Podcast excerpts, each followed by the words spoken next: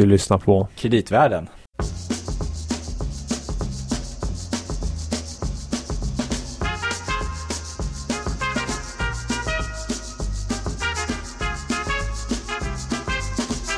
Varmt välkommen till ett nytt avsnitt av Sveriges, kanske världens enda podd om kreditmarknaden. Jag sitter här med Louis Landerman. Hej! Chef för kreditanalyser på Danske Bankens Markets i Sverige, och jag själv heter Karl Bagin, är kreditanalytiker på Danske Bankens Markets. Vi ska komma igång med dagens avsnitt alldeles strax, men allra först Louis så ska jag bara spela en grej för dig.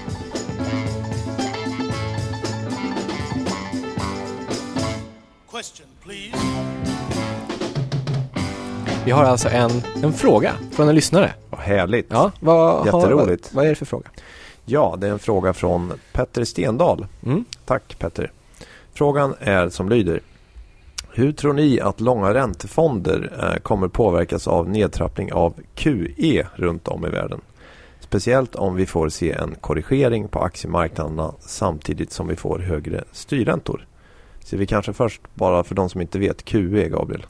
QE står ju då för quantitative easing, på svenska säger man ibland kvantitativa lättnader, som är kanske den främsta av de alternativa åtgärder som centralbanker har infört sedan finanskrisen började i USA. Att man till exempel köper statsobligationer i USA, ja, centralbanken köper. Precis. Istället för att man då justerar styrräntan så köper man statsobligationer för att trycka ner lite längre räntor. Just det. Mm. Och det här har ju då haft effekten på marknaden runt om i världen, att det har, man skulle kunna säga att de har blivit dopade. Ja, tycker att det går för långt då? Nej. Och räntorna har kommit ner väldigt mycket, vilket gör det billigt för företag och andra att låna pengar. Det har liksom varit syftet. Men det har också drivit upp värderingarna på bland annat aktier, för att man söker en alternativ avkastning när man inte kan köpa statsobligationer för räntan är så låg. Just det. Och då undrar Petter, vad händer när de drar tillbaka? Just det. Ja, det är en otroligt bra fråga och den är väldigt svår att svara på. Vi kan försöka svara lite kort vad vi tycker själva. Det är väl en sån här sak som att en av de frågor som diskuteras allra mest kanske i på marknaden. Ja, absolut. Ja.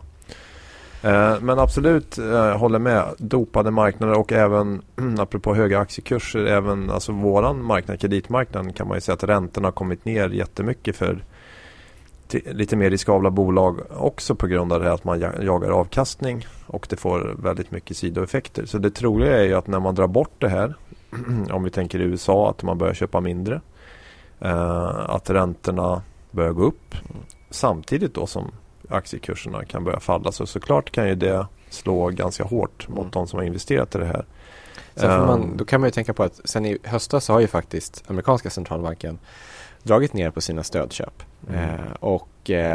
När man först annonserade det här så gick ju räntan upp en del, och det fick en del effekter på sentimentet och även kanske realt. Men sedan i höstas, när man väl satte igång, så har ju faktiskt räntan kommit ner ytterligare igen. Just det. Mm. Sen är det i och för sig intressant att i Europa så pratar man ju om att ECB har ju inte riktigt gjort det här hittills, för att det är lite mer komplicerat att göra det i Europa. Men att man diskuterar, kan det bli så att ECB kommer att faktiskt börja göra någon typ av köp av statsobligationer framöver. Så att här är vi ju kanske i motsatt riktning mot USA. Det är också ganska intressant. Det är vi. Och även har en påverkan på valutakurserna mellan de olika regionerna. Så det slår ju mot verkligen alla marknader. Exakt. Men en sak som kan vara värt att komma ihåg apropå high yield-marknaden och lite mer riskabla krediter, så ska man ju tänka på det. Att investerar man i det, så är det ju en marknad som faktiskt har en ganska hög samvariation med aktiemarknaden. Och det är ganska troligt att om aktiekurserna skulle falla, att samtidigt kreditspreadarna skulle kunna stiga. Så man diversifierar sig kanske inte bort jättemycket från aktiemarknaden när man går in på high yield-marknaden. Så att det är en kompletterande investering, men den har en hög samvariation med aktiemarknaden. Det kan vi säga. Och också som direkt svar på Petters fråga kan vi ju säga att om vi tittar på svenska företagsobligationsfonder så köper ju de svenska företagsobligationer ofta, tror du eller ej. Och då tar man ju, i alla fall ofta om det är en vanlig obligation, så tar man också både ränterisk och kreditrisk, alltså risk mot det specifika bolaget. Ja. Men senaste åren så har det gjort mer och mer obligationer med rörlig ränta på svenska marknaden, nästan bara. Just det. Vilket gör att om räntorna skulle gå upp, så det skulle faktiskt vara positivt för de här fondernas avkastning. Men i ett sådant scenario så så är det troligt att när företagens totala då, finansieringskostnader går upp för att räntan går upp, så kommer det slå mot deras kreditkvalitet. Och får vi fler defaults till exempel, så kommer även kreditspreaden gå upp, vilket också skulle slå mot de här företagsobligationsfondernas. Ja, och sen kan man ju lägga till också att om vi tittar just på svenska marknaden, så har det ju kommit många nya fonder som investerar i företagsobligationer. Och jag tror att många småsparare även ser, när man ska välja en fond, så kanske man tittar på historiskt hur har den gått, och så ser man att företagsobligationsfonder i flera stycken har gått väldigt bra, och man kanske stoppar in pengar i dem. Om vi då tänker oss att räntorna går upp och att vi skulle få se en del fonder som kanske visar lite sämre performance, så kan det ju bli så att spararna vill ta ut sina pengar eller flytta dem till något annat. Och då kan vi ju tänka oss att flera fonder vill sälja obligationer samtidigt, och då kan ju det få en stor påverkan på priserna. För att likviditeten kan ju dessutom i lite svårare tider vara lite sämre. Så det kan bli ganska stora prisrörelser. Mm. Så att generellt, om vi pratar för de som vill direkt investera i företagsobligationer, så vi rekommenderar på den här marknaden som den är nu att vara väldigt selektiv. För att man ska tänka i perspektivet att jag kanske ska hålla den här obligationen hela obligationens livstid ut. Det är inte säkert att jag kommer att kunna sälja den under obligationens löptid, så tror jag det är viktigt att tänka på. Ja. Sen en sista anekdot bara, apropå det här temat.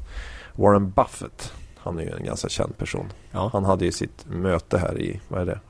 Omaha. Där han berättar om vad han tror om omvärlden och så vidare. Och då berättar han ju att de här Berkshire Hathaway, hans investmentbolag. Ja, exakt. Och de är även återförsäkringsbolag. Och de har ju historiskt köpt mycket obligationer som kallas för cat bonds eller catastrophe bonds.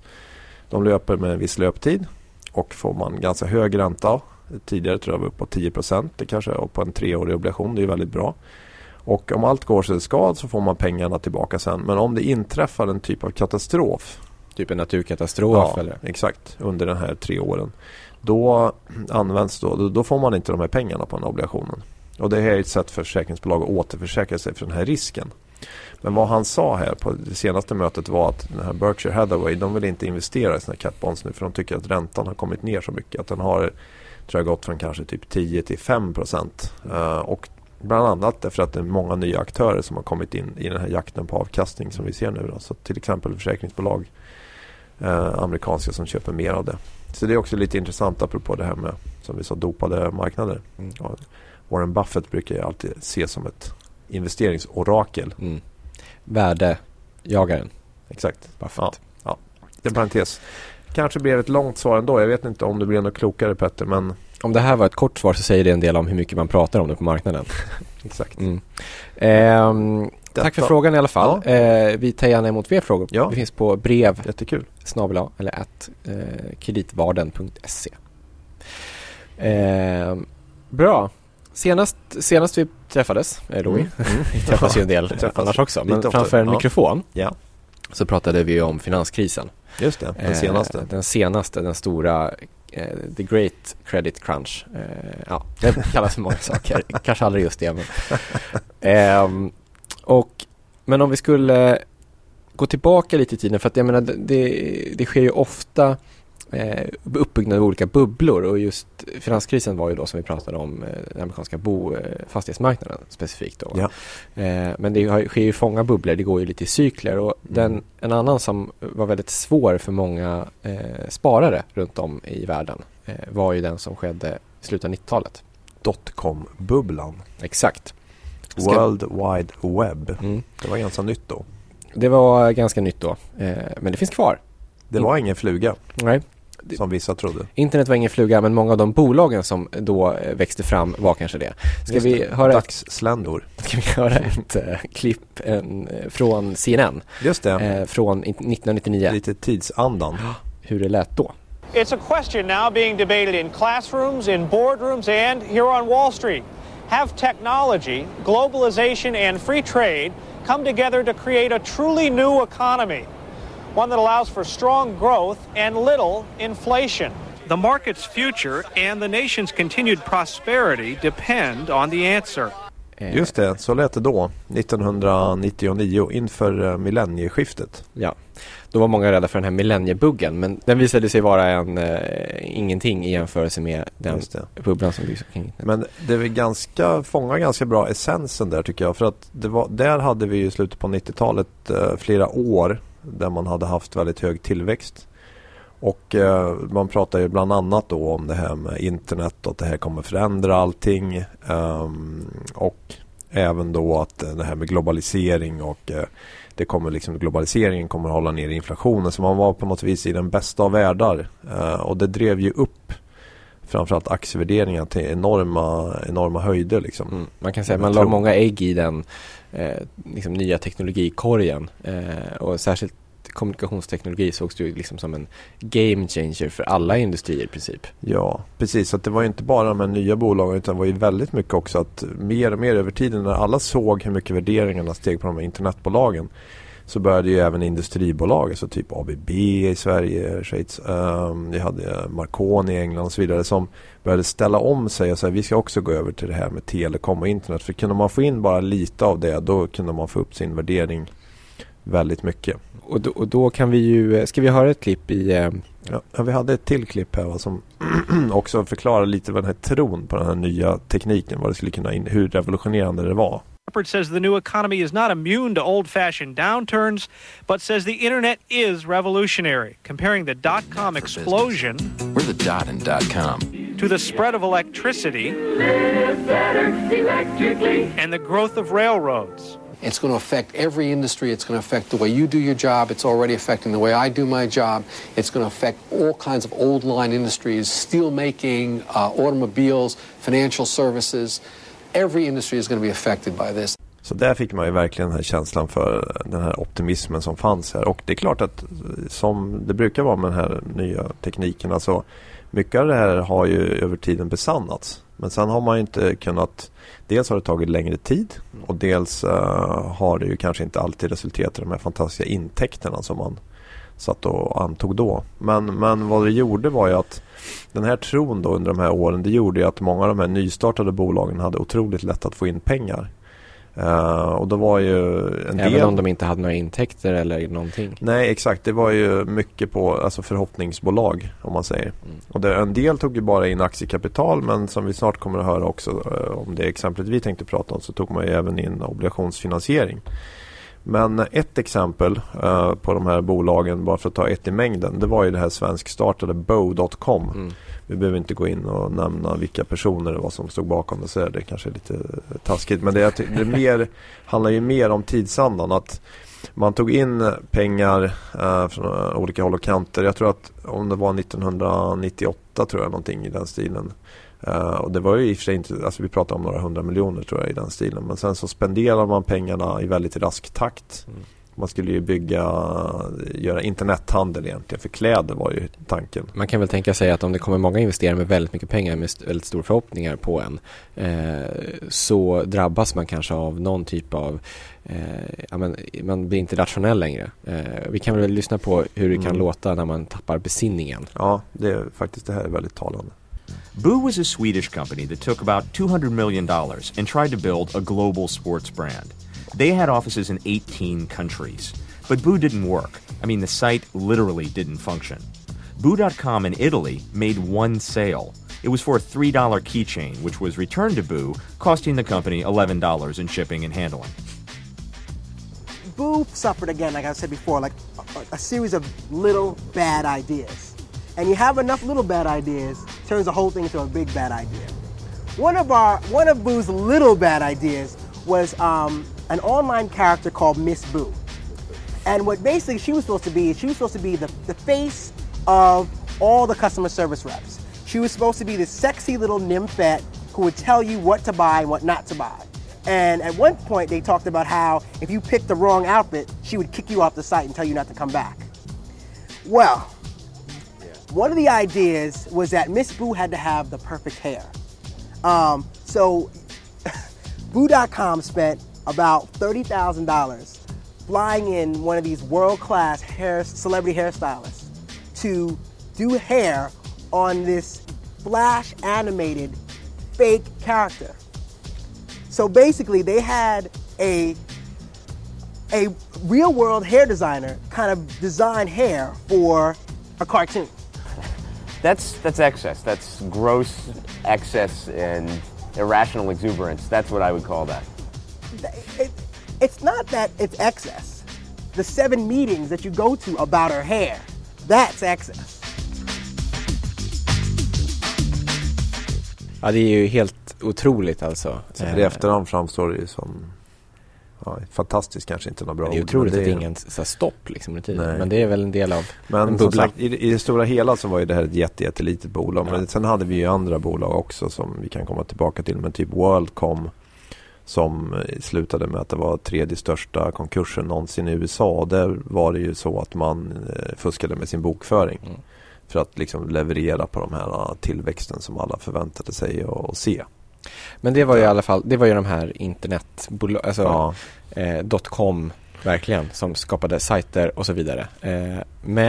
.com, exakt, precis. Men alla de här sajterna då, de byggde ju på att det fanns en infrastruktur för det här nya internetbaserade världen. Exakt, och där kommer ju typ de här Worldcom och de in då. Och I Europa så var det ju så också att här kan man ju lägga till den här optimismen. Då var ju också mycket om att man avreglerade telekommarknaden i Europa på slutet av 90-talet.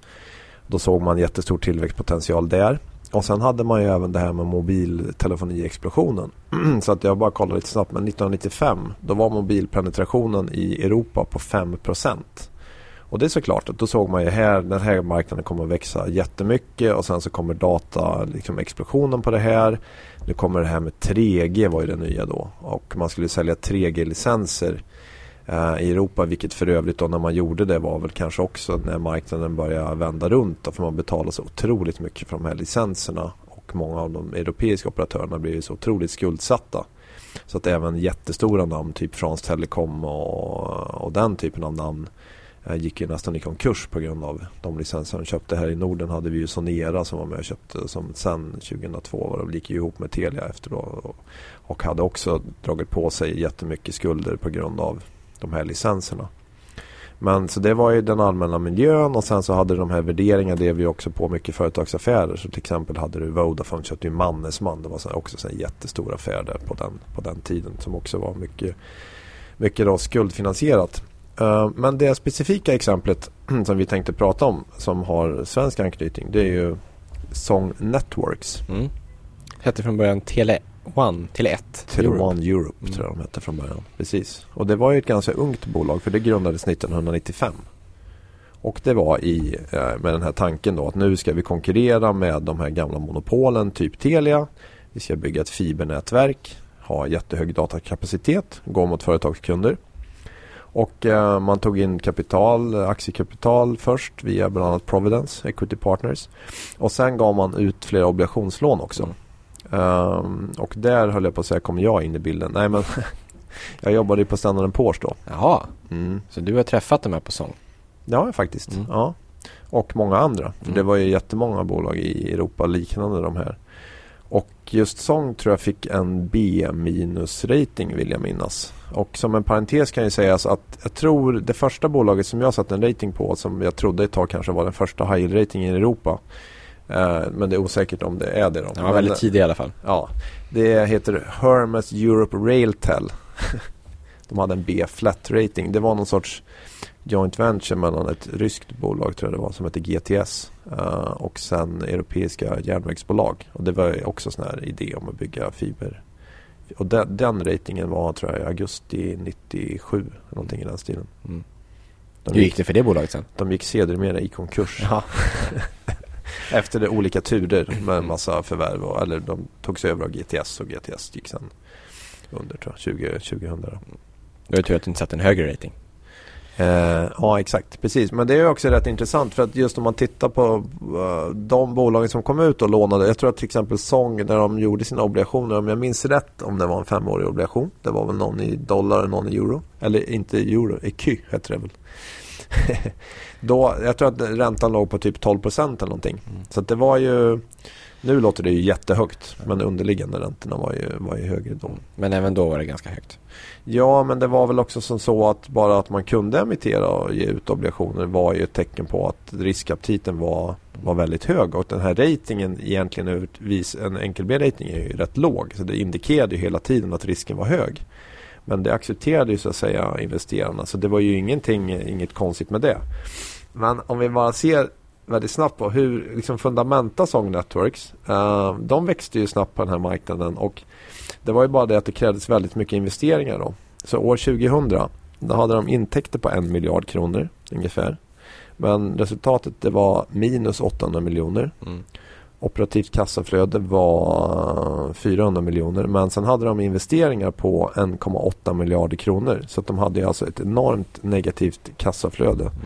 Och då steg skuldbördan. Så att i slutet av september 2001 så hade de en skuld på 5,6 miljarder kronor och ett eget kapital på 2,9 då. Och det här innebar ju att eftersom de tog rätt mycket skulder så var de ju helt enkelt tvungna att leverera tillväxt. Mm. Vilket man då gjorde de första åren. Men när sentimentet och konjunkturen och så vidare började vända negativt så blev det ju allt svårare för de här bolagen att leverera på den här tillväxten som förväntades på marknaden. De gjorde ju också en ny emission av aktier i mars 2000. Intressant tidpunkt. Ja. Det var i mars 2000 var då aktiemarknaden pikade. Mm. Och apropå mig själv igen då, men ja, då var jag på Wall Street, ja, och jobbade med S&P. Mm. Och då kommer jag ihåg att jag var på en presentation med KPN Quest som var en av de här nya operatörerna, och då hade de så här stora rökmaskiner och spelade musik, och sen kom vdn in där, Joe Nacho, och liksom man skulle applådera då när man satt där. Men han hade inte någon stor peruk, någon så här krull. Han kanske skulle ha behövt det, för att de gick ju också i konkursen några år senare faktiskt. Ja, som en störtkruka. Kanske han snarare skulle behövt. Ja, typ en fallskärm. Ja, kanske han hade använt förmodligen. Det kan man tänka sig. Ja, liten parentes. Men i alla fall, just mars 2000, det var precis där. Och jag tänkte apropå det här med sentimentet, ska vi lyssna på lite grann hur, för att få liksom känsla för när det började vända runt här. När man inte var lika säker längre på att det här kommer att funka. I think the turning point was perhaps the day that lastminute.com floated on the London Stock Exchange. Its share price soared that day and then fell steadily further and further. And that was seen as the kind of turning point, certainly in the UK. And suddenly everybody looked at each other and said, maybe these companies aren't worth anything after all. Mm. Och det låter lite grann som en sång, för att de noterades ju på en rekordhög, eller så här, de tog in jättemycket kapital, och sen därefter så föll börskursen ända fram till, ja, för alltid i princip. Ja, exakt. Och sen så hade de, du berättade om att de hade negativa kassaflöden för att de hade väldigt stora investeringar. Mm. Det låter ju tufft om man också ska betala höga räntor. Vad var det, en halv miljard kronor per år? Eller precis, och då funkar ju helt enkelt inte det. Mm. Så att då var det ju så att egentligen ett efter ett så, och jag minns ju också hur på den tiden att man satt och tittade på priserna på obligationerna på det här bolaget, att ja, ett tag så låg alla kring alltså pris 85, alltså en kursslut på 15, och då sa man då, ja, det här kanske är det billigt nu att köpa, de kan gå upp till 100 igen. Och sen några månader senare då var alla handlades på pris 50. Ja. Jaha, men det här kanske, nu kanske är köpläge, och sen i slutändan så var de ju nere på kanske pris 20. Därför att vad som hände var att ett efter ett, alltså i USA då var det några bolag som hette Global Crossing och Worldcom var de stora då, som kollapsade.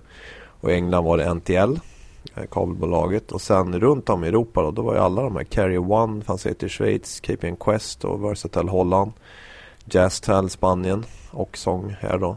Och alla de, en efter en, ställde in betalningarna. Så jag tror att 2002 så var det 12% av på den amerikanska marknaden så här, av de här high yield krediterna som hade ställt in sina betalningar, och det var ju då nästan 100 miljarder dollar, och det var den högsta siffran på jättemånga år, och då mer än hälften av det var inom telekombranschen. Och dessutom då, inte nog med att det var många, utan när man gjorde rekonstruktioner så var det ofta så att mindre än 20% kanske blev kvar till obligationsägarna, för att det var ju så att då hade ju värderingarna sjunkit. Och det fanns liksom inga köpare på tillgångarna. Så de var ju nästan inte värda någonting. Och så hade man mycket, mycket skulder då. Mm. Så vi lyssnar på ett klipp till. It completely and utterly was a bloodbath. I mean, not only was the market down in terms of market sentiment, investor sentiment was completely messed up because of all the people that have in theory made vast amount of money, and reality is it all turned to dust. Ja, så det var ju inte så roligt, för att det var ju faktiskt då som sagt att den europeiska high yield-marknaden var ju liksom ny då. Och sen gick många, och många hade då, men stor del av marknaden var sån här telekom, och sen så gick de omkull då nästan allihop. Så det var ju en ganska tuff start på high yield-marknaden i Europa, får man ju säga.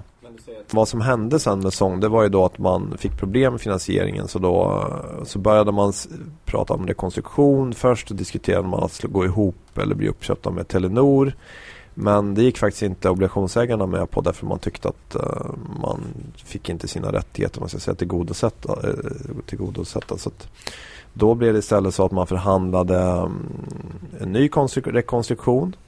Och då blev det faktiskt så att då var det två investerare, Vattenfall faktiskt och Stena, gick in med 300 kronor i nytt aktiekapital. Och samtidigt så fick obligationsägarna, tror jag, 95% av aktiekapitalet.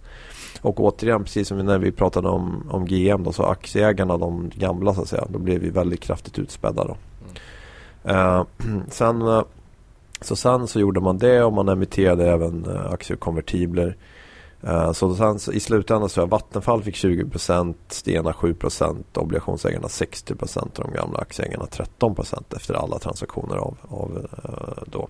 Och sen så sålde Vattenfall ut sig i augusti 2003, och sen på hösten 2004 så blev det faktiskt en liten budstrid mellan TDC i Danmark och Tele2. Och det slutade med att TDC köpte Song för 4 miljarder kronor, så att nu är ju Song en del av TDC, och det är faktiskt alla de näten som de la då i stommen i deras nordiska verksamhet. Så kanske att du och jag här sitter då använder TDC, gamla Song Networks, så att säga. Men så att själva verksamheten i sig, det var ju inget fel på den, men det var ju mer, ja, jag menar, lärdomen här är väl lite grann att det här var ju en typ av projektfinansiering, och det är klart, för mycket skulder då, det kanske inte är helt lyckat när man har en hög affärsrisk, utan då kanske man ska ha större andel av aktiekapital. Ja, jag tänkte precis fråga, för att det här är ju lite, innan har vi sagt att det finns olika typer av anledningar till att ett bolag kan hamna i trubbel, eller att särskilt om man har köpt obligationer då, att den investeringen inte blir så lyckad, och en av dem kan ju vara att man missbedömer lite grann branschens utsikter liksom. Hela branschen, och det här får vi säga var ett sådant exempel. Om man skulle ställa frågan idag, vad man liksom, om det är någonting man ska hålla utkik efter eller vara lite uppmärksam på. Nej, men vi har ju haft en nylig bransch på att säga, som har haft den här typen av problem, har väl varit gruvbranschen, och om vi kan tänka på till exempel de här Northland Resources, tog ju också in rätt mycket obligationer och gick igenom en rekonstruktion. Och ja, det, oavsett bransch nästan, men liksom just när du har en projektfinansiering, projektrisk, så det ska man ju tänka på helt enkelt, att det är hög risk att bli några förseningar. Ja, och sen så kan du inte få in ytterligare pengar, då är det klart att du får problem så att säga. Men sen annars kan man ju också, precis som i GM, att det här med vilka gjorde förluster, vilka tjänade på det, så klart att återigen beror på när du klev in. Hade du obligationer från början här, så blev det ju en jättedålig affär, men de här som Vattenfall och Stena, de som kom in där, de gjorde ju en fantastisk affär. Så att återigen tajmingen. Och sen exakt. Även jag tänkte på det här med liksom att det är rätt intressant det här med tekniker, hur övertro på nya tekniker, det här som de resonerade kring, att nu var det här var det ju internet, och innan på 20-talet då var det elektriciteten, och sen kom vi tillbaka till, vi har pratat mycket om järnvägarna på 1800-talet, att det var den tidens bubbla. Så alla tider har sin hype och sin tro, och det kan vi lyssna på, för jag tror vi hade något som lite avrundande. In many ways there were a great number of parallels between radio and the internet. It created a national community at the time, it created a new entertainment form, a new information medium, and the stocks reflected the enthusiasm that went along with that kind of industry. RCA went from 3 on a split adjusted basis in 1923 all the way up to 114 in 1929, and back to 3 by 1935, and RCA would only get back to 114 in about 1964 at the height of the color TV craze, in which it also participated. So people rejected that analysis as flawed and suggested that there were no parallels, and went ahead and bought internet stocks with reckless abandon. Men det är väl det man kan konstatera, att det är svårt att i förväg avgöra vad som är en bubbla och vad som inte är det.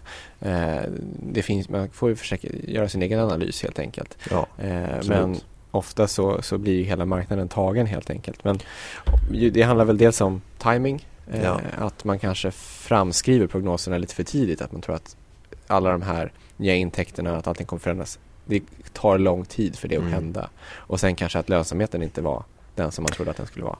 Nej, men det är precis, det är en sak att ha liksom en affärsplan, en tillväxtplan på ett papper, och en annan sak att liksom exekvera på den i praktiken, och det stöter på alla möjliga problem som du inte har räknat med. Och men det är ju värt att tänka på att i tider när det är lätt och mycket tillgång på finansiering, så kan det så att säga bli så att väldigt riskabla projekt får finansiering, och i efterhand kan man säga att det kanske inte var så lyckat, men det är självklart att på den tiden är man Song Networks och behöver pengar, så det är självklart att se att vi kan låna upp pengar, att varför inte ta den chansen?